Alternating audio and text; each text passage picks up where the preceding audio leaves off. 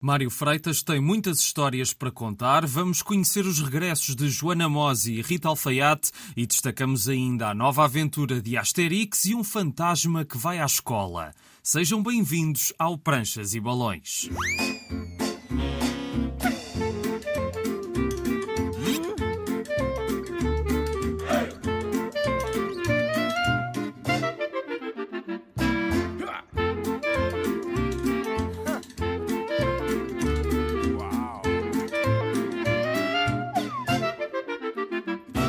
Estamos a trazer a banda desenhada à Antena 1. Hoje começamos um ciclo por livros novos de antigos convidados do programa, mas antes voltamos ao Amadora BD, onde encontramos o nosso convidado de hoje. Mário Freitas, escritor, arte finalista, editor, tradutor e fundador da Kingpin Books, editora e loja editora em que lançou recentemente duas histórias, Há quem queira que a luz se apague, desenhada pelo Derradé, e Vinil Rubro, desenhada pela Alice Prestes. Tudo isto podia não ter acontecido, Mário, se tivesses continuado a ser uh, consultor de investimentos, não é verdade? É, é verdade. Eu sou licenciado em gestão. Antes de mais, muito obrigado pela oportunidade. Eh, eu sou licenciado em gestão de empresas e trabalhei há alguns anos na década de 90 como consultor de investimentos, que era uma coisa que naturalmente me começou a fartar, porque eu sou uma pessoa criativa e a parte de, de, das fichas de Excel, de folhas de cálculo, de hum, projetos de investimento maçou-me e começou a ser verdadeiramente penoso, pelo que eu em 99 eh, decidi ter a ideia louca de abrir na altura uma loja online de banda desenhada, a primeira em Portugal.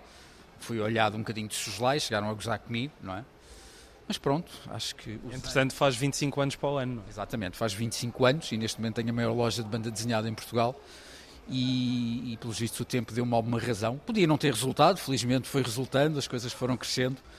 E, e pronto, e depois seguiu-se a parte editorial, que naturalmente sempre foi a minha grande paixão mas em 99 já tinhas um plano muito definido para o que querias daí para a frente ou também foste, uh, sei que a parte editorial só, só chegou mais tarde, mas na parte da loja também foste crescendo mais do que estavas à espera? Isso é muito difícil quando se faz alguma coisa que é na altura inovadora, estarmos a prever como é que as coisas vão correr. O que eu fiz logo na altura foi questão de aparecer. E qual foi o primeiro sítio em que eu apareci fisicamente? Foi precisamente no Festival BD da Amadora de 1999 com um stand minúsculo de 4 metros quadrados, assim uma coisa mesmo mínima.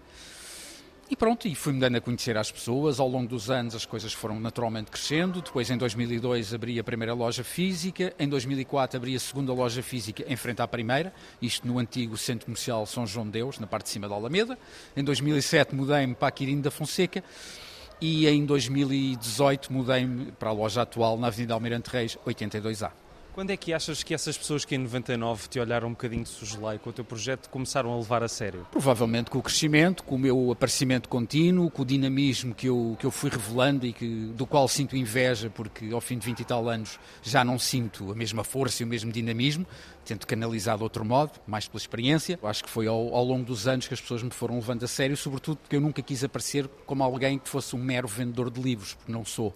Em primeira instância, sou um leitor de banda desenhada, sou um enorme apaixonado por banda desenhada, sou uma pessoa que, para além de de comercializar, de editar e de criar histórias. Sou uma pessoa que tenta se manter sempre, sempre atualizado com aquilo que se faz.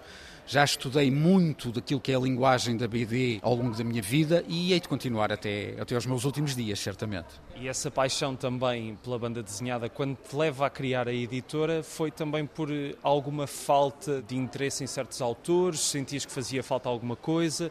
Como é que da loja passas para a editora? É assim, em meados de, da década passada, portanto foi em 2006 que eu editei os primeiros livros, portanto foi em 2004 que eles começaram a ser feitos, não havia a quantidade de, de edições e a pujança editorial que há hoje em dia. E eu, para o mal e para o bem, sempre gostei de fazer as coisas à minha maneira.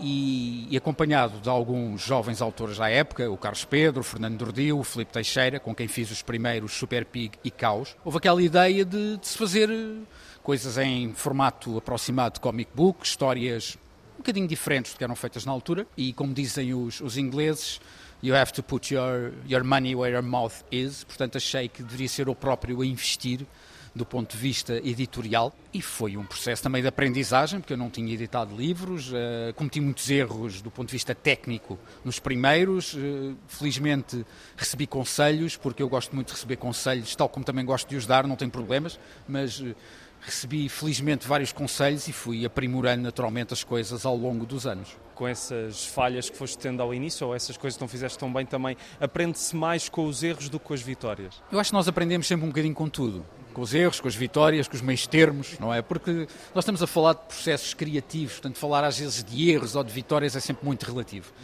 Nós sabemos que a qualidade daquilo que se faz não está necessariamente ligada a um sucesso comercial, não é? Até porque eu nunca fui muito para um caminho fácil de livros comerciais. Eu tenho a minha visão das coisas, já fiz projetos mais comerciais, já fiz coisas muito menos comerciais e às vezes nós vendemos melhor quando não estamos à espera e vendemos pior quando esperamos que aquilo que fizemos seja uma coisa mais acessível ao, ao público da BD. Não quer dizer grande público, porque não há praticamente autores em Portugal, salvo honrosas exceções, que tenham grandes públicos. Infelizmente sabemos isso. Portanto, eu, em primeira instância, eu gosto de fazer coisas que eu gostaria de ler. Eu sou bastante eclético, leio, felizmente, leio em várias línguas e leio uh, autores de estilos mais diversos, mas gosto de fazer coisas com as quais me identifique, não é? Naturalmente, acho que isso para mim é fundamental. Não é fazer coisas para o umbigo, não é isso.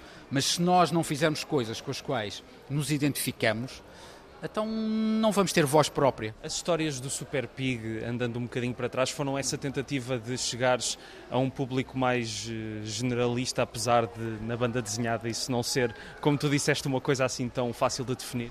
Não propriamente, sabes? Não propriamente, porque aqueles livros iniciais têm temas um bocadinho estranhos ou esotéricos que eram incomuns à época, como coletivos meméticos como a, a, língua de Shakespeare, que começou com um trocadilho parvo e acabou na história mais complexa que eu já escrevi até hoje, termos efetivamente a língua do Shakespeare, que é misticamente retirada quando William Shakespeare morre e é transformada num artefacto cultural poderoso que é usado pela Inglaterra como forma de tentar propagar a predominância cultural inglesa ao longo dos séculos. Portanto, não acho que isto seja muito não, que seja fácil ou que Mas seja é mais a abordagem em si, não achas que é mais próxima do que, por exemplo, do Fóssil das Almas Belas? É uma coisa que se calhar não chegaria assim a tanta esteticamente falando. Esteticamente, talvez, mas o tema do Fósseis torna-se um tema mais próximo, que as pessoas sabem que é o rei Dom João II, sabem que é o gigante Adamastor, e, e muitas conhecem a Praia da Adraga, não é? ali relativamente perto do Cabo da Roca. Por isso, lá está, o Fósseis das Almas Belas, que aparentemente podia ser um livro menos fácil, acabou por ser provavelmente o livro que acabou por ter um maior reconhecimento e melhores vendas. Aqui na Amadora também foi premiado. É isso que eu ia dizer, eh, como foi premiado na altura como o melhor argumento do ano, isso traz várias vantagens, porque os livros premiados acabam por ser mais procurados. Na altura tive direito a uma exposição do livro no ano seguinte, Portanto, tivemos ali dois, três anos em que, felizmente, o, o livro teve umas vendas bastante positivas. Nas próximas semanas vamos ficar a conhecer os novos livros de alguns artistas que já passaram pelo programa. Ao longo destas 56 emissões na Antena 1, falámos com autores de várias gerações e faz sentido voltarmos a eles quando, entretanto, produziram novas BDs de maior dimensão. São diferentes vozes, diferentes maneiras de fazer e ver a banda desenhada e que mostram como a produção nacional é diversificada e extraordinária. A Joana Mosi lançou O Mangusto, uma obra de grande fôlego editada pela Seita, é a história de Júlia, professora de Educação Física que não está bem. O irmão Joel vive com ela na casa de verão que era da avó de ambos. E um mangusto, não confundir com o magusto que celebramos no sábado passado, um mangusto pode estar a dar cabo da horta deles, mas primeiro a própria Joana Mosi vai explicar o porquê de haver um mangusto no meio disto tudo. Eu moro na zona do Oeste, perto de Torres Vedras, onde esta espécie, que são, na verdade, chama-se sacarrapos, que é uma espécie dentro dos mangostos é muito comum, embora não haja muita gente que tenha ouvido falar dele. Achei que servia como uma boa metáfora para explorar o verdadeiro tema do livro. Prefiro deixar aos leitores a descobrirem qual é. É verdade, Joana, é bom deixar aos leitores a descoberta do verdadeiro significado do livro. O que posso dizer, sem estragar muito, é que a Júlia, que protagoniza este mangusto, está a passar por um processo de luto, enquanto Joel está a tentar reconstruir a sua vida procurando outro trabalho na área do game design. Ambos não estão, portanto, num ponto alto das suas vidas. Por vezes o livro assume essa estética de videojogo, cruzando o que o Joel está a jogar com o dilema da ameaça à horta, esse mangusto que Júlia tem a certeza que existe. Às tantas já ninguém pode ouvir falar do maldito mangusto. Será que ela pensa demasiado nele para tentar esquecer a dor que está a sentir? Mozi traça bem as diferenças entre os dois irmãos, patentes nos humores, nas atitudes perante a vida, até na paciência que têm para a mãe e para os outros familiares. Mas há uma coisa que ambos têm em comum: será que eles estão obsoletos? Será que conseguiram saber o que são capazes de fazer ou estão a tentar fingir que não precisam de uma mudança radical nas suas vidas? É o síndrome de uma geração, esta ideia de acabar por não pertencer a lugar algum.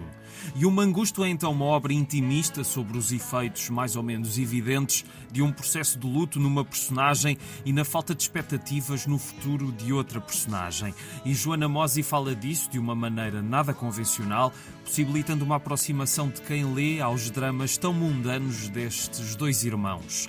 Tal como nada convencional é a forma como a história é contada, a autora faz o que quer das pranchas, com muitas vinhetas ou apenas preenchidas, com menos, com muitos diálogos ou silêncios sepulcrais e que tanta coisa também podem dizer num preto e branco seguro, que tanto nos dá uma versão pormenorizada dos rostos das personagens, como também se distancia deles. E com soluções muito interessantes, como aquela breve passagem em que a imagem de uma modelo que vemos num centro comercial leva-nos até aos bastidores da sessão fotográfica daquela imagem e da vida dessa modelo, que naqueles breves instantes mostra ter pontos de contacto com as vidas dos irmãos. O Mangusto lida com temas que muitos vão compreender e com que muitos vão identificar, mas acima de tudo faz isso com uma abordagem muito especial, a prova de que a Joana Mosi tem muito para dizer e, claro, desenhar. Demorou algum tempo a ser feito, quase 4 anos, com muitos intervalos pelo meio. Foi terminado graças à bolsa da DG Lab, Criação Literária, especificamente para a banda desenhada e as artes finais em residência. Se não fosse assim, acho que o livro nunca tinha chegado ao final.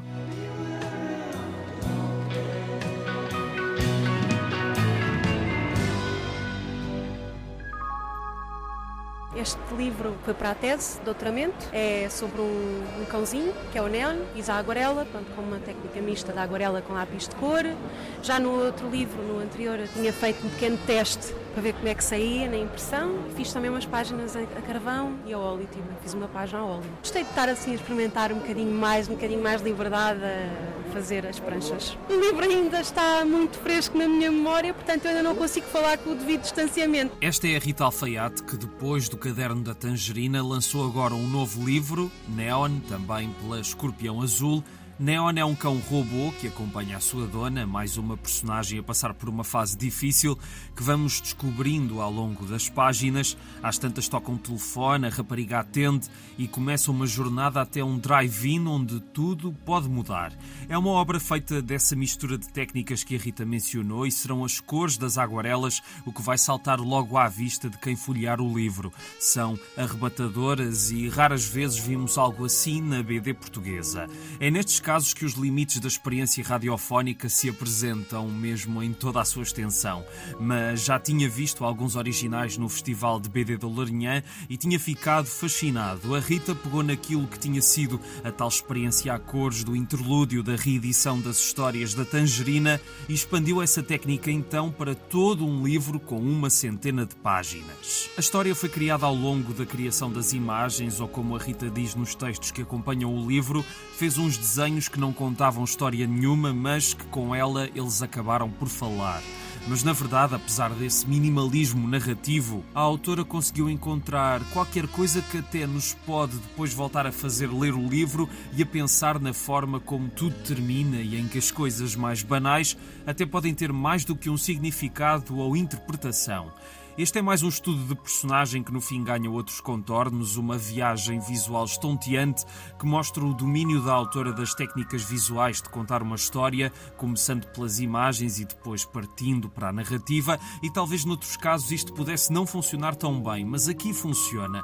Talvez porque as imagens são tão fortes que nos deixamos mergulhar nelas e no que nos querem contar, porque apesar da BD ser, obviamente, mais imagens do que texto, este é daqueles livros que mostram como a leitura aqui pode não ser tão rápida quanto isso já que fiquei a olhar com muita atenção para cada vinheta. E destacam-se as duas personagens, claro, mas não só. Os ambientes também contam muito nesta narrativa que pode ser ou não de ficção científica, não tanto de um futurismo distante, mas uma mistura de elementos retro com outros de um tempo, se calhar, um pouco mais à frente do nosso, à laia de Blade Runner. Mas isso é só um pormenor, porque interessa mais realçar que a obra foi construída com cenários fantásticos em que a cidade escura e perigosa, mais o seu mundo agitado e cheio de máquinas, é pintada como se até fosse uma coisa bela, ganhando contornos quase poéticos e muito cinematográficos, e nota-se o gozo que deve ter sido criar estes cenários.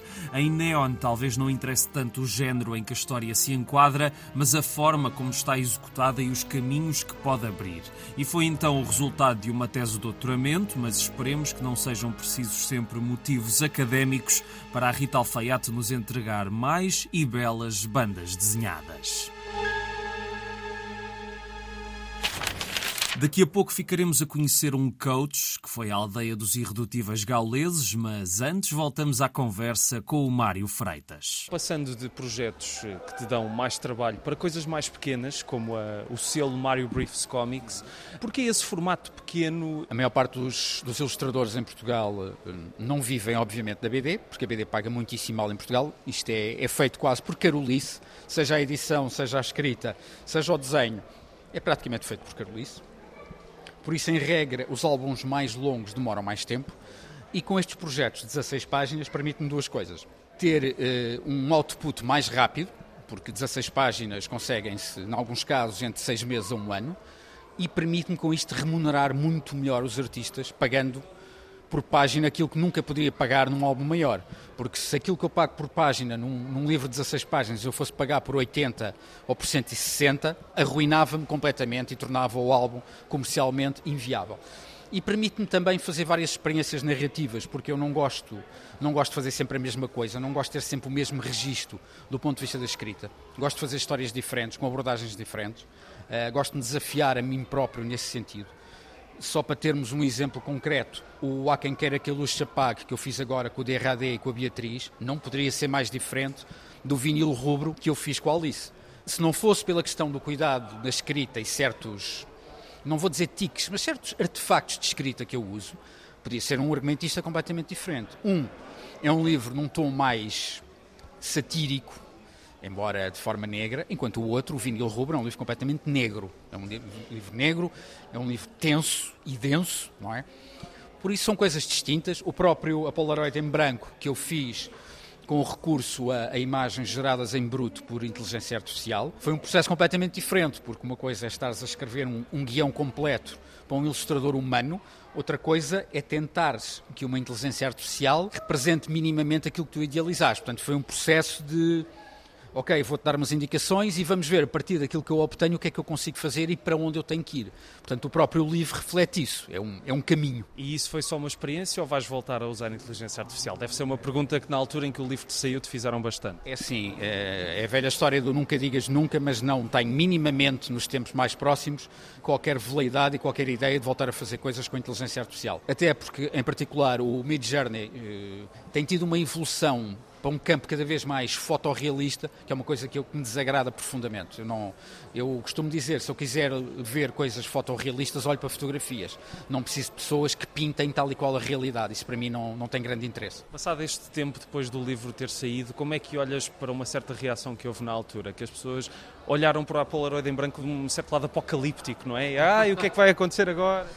Houve que, que os males do mundo fossem a Polaroid em branco as pessoas acho que, tirando uma, um caso ou outro, as pessoas reagiram bem, até porque o, o, livro tem, obviamente, o arranjo gráfico é meu, a planificação da história é minha, e acho que do ponto de vista gráfico o livro acabou por ficar com um aspecto atrativo. E, naturalmente, com o acréscimo de interesse que houve por ser feito com a ajuda de inteligência artificial, eh, naturalmente potenciou a as vendas, e quer dizer, foi entrevistado e apareci na SIC no, no horário nobre, coisas que é muito raro aparecer quando se faz um livro de banda desenhada a sério, e o a sério estou a colocar entre aspas. Portanto, às vezes é preciso irmos para coisas um bocadinho mais estranhas, parece, para nos darem a, devida atenção. Mas a receptividade foi, foi bastante boa, não, não tenho nenhum tipo de razão de queixa, só fui insultado duas vezes na minha página Instagram a dizer que não criaste nada, és um não sei quê, és um ladrão. porque já sabemos daquelas polémicas que, que envolvem a inteligência artificial. Quando voltamos ao ano 50 a.C., não começamos na aldeia dos irredutíveis gauleses, mas nas tropas romanas. É porque elas estão desmotivadas. Há motins e deserções no exército que estão a preocupar César. Mas o médico-chefe dos exércitos romanos poderá ter a solução que passa por uma alimentação saudável e pensamento positivo. O autor da ideia chama-se Palavreados, nome adequadíssimo para uma pessoa perita em frases feitas que enchem a alma dos menos exigentes, com elogios fáceis que toda a gente gosta de ouvir e basicamente filosofia de vão de escada. Porque, segundo ele, todos temos no fundo de nós uma flor pronta a desabrochar, ele acabou por dar a esse método o nome de Lírio Branco, que é o título desta nova aventura de Asterix, a quadragésima da coleção e a sexta feita por novos autores que não os originais e que foi editada pela ASA. É então este o mote do novo álbum assinado por Fab Carro no texto, que se estreia aqui neste universo, e Didier Conrad no desenho, que tem assumido esse papel desde o primeiro Asterix pós-Uderzo, já lançado há uma década, Palavreados vai rapidamente infiltrar-se na aldeia dos gauleses e vai conseguir convencer a maioria. É claro que aqui não se inclui nem o druida Panoramix, nem Obelix, que fica intrigado com o facto de toda a gente ter deixado de comer javali em troca de peixe realmente fresco nem o próprio Matazetix estará convencido, o chefe que vê a sua mulher boa pinta deixar-se levar por delírios de grandeza e, claro, o próprio Asterix cheira o esturro à distância. O problema é que ele acha que o resto dos habitantes da aldeia é como ele, ele que palavreados define como um caro amigo de espírito arisco. E é esse espírito arisco que vai fazer com que o plano muito calculado daquele romano, que fala muito e não diz nada, saia furado. Esta é então uma aventura sobre um fenómeno muito atual, o da autoajuda dada pelos coaches e da busca de uma vida perfeita, negando qualquer negativismo, mesmo que a voz desafinada do bardo esteja em causa. É renunciar à nossa humanidade que, claro está, é pontuada por uma série de defeitos. Há muito tempo que dizer que um álbum de Asterix é o melhor desde não sei quando deixou de fazer sentido, mas o que é certo é que o Lírio Branco é o melhor entre esta nova série com outros autores, seguramente melhor do que alguns dos tomos sem Goscinny no argumento, como o inenarrável O Céu Cai em Cima da Cabeça, ainda o pior da série toda, mas claro que está longe do melhor do argumentista original.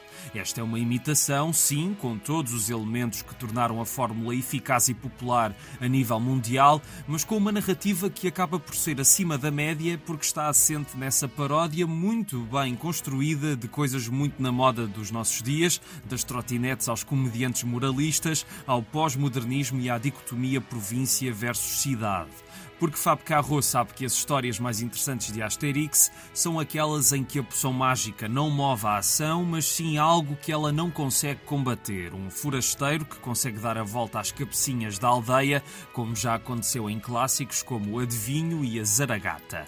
Mas se a poção nada pode fazer contra o Lírio Branco, pode pelo menos mostrar como tudo aquilo que gostamos no universo de Asterix não pode ser branqueado ou higienizado.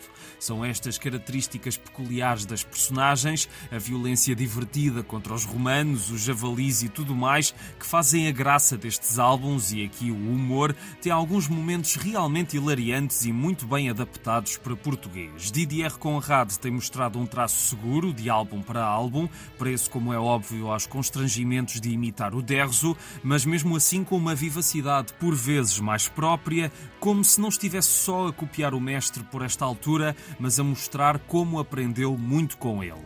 Tudo somado dá uma aventura muito divertida de Asterix com o elogio da imperfeição, que é como quem diz, da própria humanidade. Esta é uma edição da ASA. Vamos fechar com uma BD sobre uma rapariga que encontra um fantasma, mas antes temos mais uns minutos de conversa com o Mário Freitas. Tu há pouco estavas a dizer que não sentias a mesma energia dos primeiros tempos. Olhando para o que tu fazes agora, é exatamente o oposto. E, e pegando na diferença entre o Há Quem Queira Que a Luz Apague e o vinil rubro, na parte do vinil rubro interessou-me muito o mote da música e o que a música pode fazer uh, com um certo estado de espírito e ligando à nossa própria história pessoal. Isso teve a ver ver com alguma coisa que aconteceu contigo ou não? Só por curiosidade. Uh, várias coisas. É assim, tudo o que nós escrevemos é um misto da nossa experiência própria, com tudo o que já ouvimos, que já ouvimos dos outros, que já vimos. Portanto, não, não é minimamente autobiográfico, nada ali, propriamente dito, exceto eu tenho uma gata branca, a parte disso, mais nada. Os gatos ficam muito mal vistos no livro. Os gatos têm uma personalidade muito própria e não há, não há egoísmo como nos gatos. Nós não somos donos deles, nós cuidamos deles porque eles querem que nós cuidemos deles, não é? E isso é, realmente é refletido no livro. Perguntaram-me também se no caso da Polaroid em branco se havia ali coisas que eram autobiográficas, eu uma vez tinha usado só bigode, por exemplo. Não, nunca na vida usei só bigode. Mas lá está, a Polaroid em branco surgiu quando eu estava a fazer experiências no Mid Journey e apareceu-me aquela figura da fada dos bigodes. Eu achei aquilo extraordinário e pensei, está aqui uma personagem com, com um potencial enorme. E a partir daí foi começar um bocadinho o cérebro a funcionar e a, e a tentar montar aquilo que poderia ser a, a história. O Derradé tu já conhecias, mas a Alice Prestes foi assim uma descoberta recente, não foi? Sim. Eh, eu tenho descoberto alguns ilustradores muitíssimo interessantes no, no Instagram, em particular. E acho que a banda desenhada portuguesa, infelizmente, por sermos um país pequeno e, e apesar de termos muito valor, torna-se um bocadinho incestuosa, na medida em que nós já nos conhecemos quase todos uns aos outros, já conhecemos todos o trabalho uns dos outros. E às vezes é importante trazermos pessoas de fora que nunca fizeram BD ou que se o fizeram foi apenas em coisas sem grande relevância ou sem grande dimensão. E eu, pronto, eh, contatei a Alice, desafiei-a ela, felizmente, uh, gostou muito do meu repto e pronto, e o vinil rubro está aí como, como resultado disso. Eu também não a conhecia antes. E há outro projeto que eu estou a desenvolver neste momento, que era também como ilustradora, que neste momento, até à data, só tinha feito duas páginas de BD e que está a fazer um livro comigo. Para além do futuro, também acho que nesta altura já podemos dizer que a Kingpin já tem os seus clássicos e tivemos agora a reedição do Milagreiro em inglês, o Miracle Worker, e a Fórmula da Felicidade, que para mim é uma história que também me diz muito. Já olhas para essas histórias como parte de um certo património teu? Não, não, não, não. Para já, nunca só meu, em, em primeira instância, o património dos autores. Não é? Sim, património, eu queria dizer da Kingpin. Sim. Mas, naturalmente, que, que, estimo muito, que já tenho editado vários livros que, que, sejam parte desse tal património que tu dizes. E há outros que neste momento estão esgotados, que se calhar era interessante reeditar, para além da forma da felicidade, como O Pequeno Deus Cego, do David Soares e do Pedro Serpa. O Baile já foi reeditado duas vezes, portanto há de ir mais tarde ou mais cedo para uma quarta edição, porque neste momento já só temos a edição em inglês. E, e pronto, e vamos ver. Há outros, por exemplo, os primeiros Super Pigs também já estão esgotadíssimos, embora aí há problema de falta de fecheiros. É assim, o importante é, para além de olharmos para aqueles que já foram editados, é continuar a olhar para aqueles que nunca foram feitos, não é? Para aqueles que eu nem sequer sei que ainda vão ser feitos. E acho que o principal desafio do editor-autor é isso mesmo, é é ver quem é que aparece, que projetos é que aparecem e que coisas é que aparecem neste mundo sempre tão em ebulição da BD em Portugal. Volto a dizer, não há falta de dinamismo nenhuma aí. Sabes que às vezes é preciso, e a experiência ensina-nos isso, é preciso canalizarmos o dinamismo, não é? E quando já temos um certo, uma certa velocidade de cruzeiro, torna-se um pouco mais fácil canalizarmos o dinamismo. É por isso é que eu digo, eu não, não me estava a pensar hoje em dia abrir um negócio do nada, como fiz há 25 anos, não é? Eh, seria certamente muito mais complexo, até porque os tempos de hoje não têm nada a ver com o que era há 25 anos. O mercado hoje está saturadíssimo, saturadíssimo. Eu tenho dito que é no mercado de colecionáveis, no mercado de livros, um pouco por tudo. Nunca houve tanta coisa no mercado e, começa a ser complicado, porque as pessoas não têm um rendimento ilimitado. É preciso escolher cada vez mais. E, e, voltando agora ao caso específico da BD em Portugal, eu lembro-me que há 10 anos, por exemplo, a quantidade de edições que era feita em Portugal de editoras portuguesas era muito, muito curta. Muito curta, se calhar um décimo do que acontece hoje em dia. E já que estamos a falar de livros, terminamos por aí. Eu, tu no, nas redes sociais já vais sugerindo muitos livros e já ganhei muitos, muitas boas leituras por tua causa, mas já agora mais uma ou outra sugestão que queiras deixar aos nossos ouvintes. Ora bem, assim de penalti, eu vou falar de um que não é uma sugestão nova, mas quem me conhece sabe que eu penso isso o livro que eu acho que, do ponto de vista formal, de tudo o que se pode fazer em banda desenhada, do ponto de vista de escrita, de estrutura narrativa, de desenho, cor, legendagem, tudo que é para mim um dos marcos mais fundamentais da BD mundial é o Asterios Polyp, do David Mazzucchelli. Eu costumo dizer que aquilo é um, é um verdadeiro manual de como fazer banda desenhada, um manual formal com as várias possibilidades narrativas que existem. Portanto, para quem às vezes se sente com falta de imaginação ou com falta de capacidade para ir um bocadinho mais além daquilo que é normal, é olhar para o Asterios Polyp. Eu tenho a certeza que é um livro que vai dar muitas ideias às pessoas. Ania Borzakovskaya. O nome dela pode ser difícil de pronunciar para qualquer professor do colégio americano onde ela anda, é porque Ania é na verdade russa, a mãe decidiu emigrar para os Estados Unidos e colocar os dois filhos em escolas apropriadas, mas a influência da cultura do país de origem mantém-se. A mãe continua a fazer comida com receitas russas, por exemplo, mas Ania tem alguma vergonha das suas origens, muito por culpa da pressão da selva que é o meio escolar, em que a crueldade nas crianças se revela desde muito cedo. Ela decidiu rapidamente renunciar ao seu apelido, a quem era, para agradar aos outros, e no meio da sua vida normal, um dia ela cai dentro de um poço e tudo acaba por mudar. O Fantasma Dani é uma obra de Vera Brosgol que deu que falar há mais de uma década quando foi publicada pela primeira vez, vencendo uma série de prémios importantes e ganhando grandes elogios da crítica e de nomes sonantes da BD como Neil Gaiman. É essa história que foi editada agora entre nós pela Fábula, chancela da Penguin Livros. A autora nasceu na Rússia e mudou-se para os Estados Unidos aos 5 anos, daí que percebamos rapidamente que a sua protagonista foi muito influenciada pela sua própria experiência de vida. É esse fantasma do título que Anya descobre no fundo do poço. Esse fantasma é o de Emily, uma rapariga que morreu há mais de 90 anos. À data da publicação original, hoje já teria mais de um século de vida ou de morte e cujos ossos têm estado desde então no fundo daquele poço à espera de serem descobertos.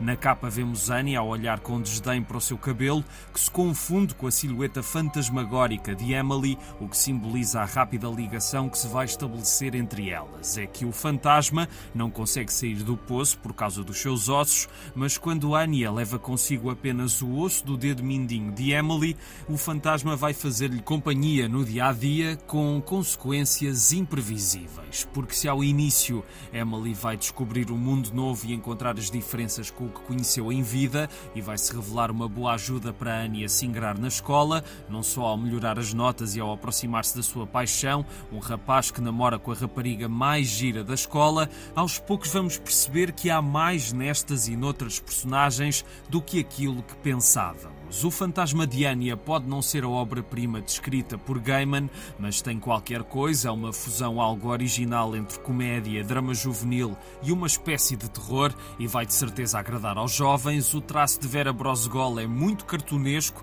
com um excelente domínio das expressões e dos estados de espírito das personagens, mostrando alguma perícia em passar algumas ideias narrativas de forma puramente visual e com um humor vincado com algumas passagens realmente bem pensadas. Além disso, nota-se que a certa inspiração autobiográfica da autora nos leva a fundo na experiência do que é ser uma rapariga estrangeira noutro país, parece que não valida a diferença, mas aplaude que toda a gente seja igual, tenha as mesmas referências, a mesma língua e a mesma personalidade. O fantasma de Annie é então a divertida história de uma rapariga e de uma outra que é um fantasma que me fez lembrar alguns filmes de Tim Burton de uma forma mais soft e que utilizam um imaginário fantástico e bem elaborado para falar dos problemas e desilusões da adolescência, com uma ingenuidade delicada na sua narrativa que, apesar de estar claramente indicada para leitores mais novos, é também muito agradável para os mais velhos. Uma aventura com mais de 10 anos que chegou finalmente a Portugal numa edição da Fábula. Obrigado por ouvirem o Pranchas e Balões. Está sempre na RTP Play, Spotify, Apple e Google Podcasts, Facebook e Instagram Pranchas e Balões, tudo junto. A sonoplastia é do Tomás Anaori e eu sou o Rui Alves de Souza. Até à próxima.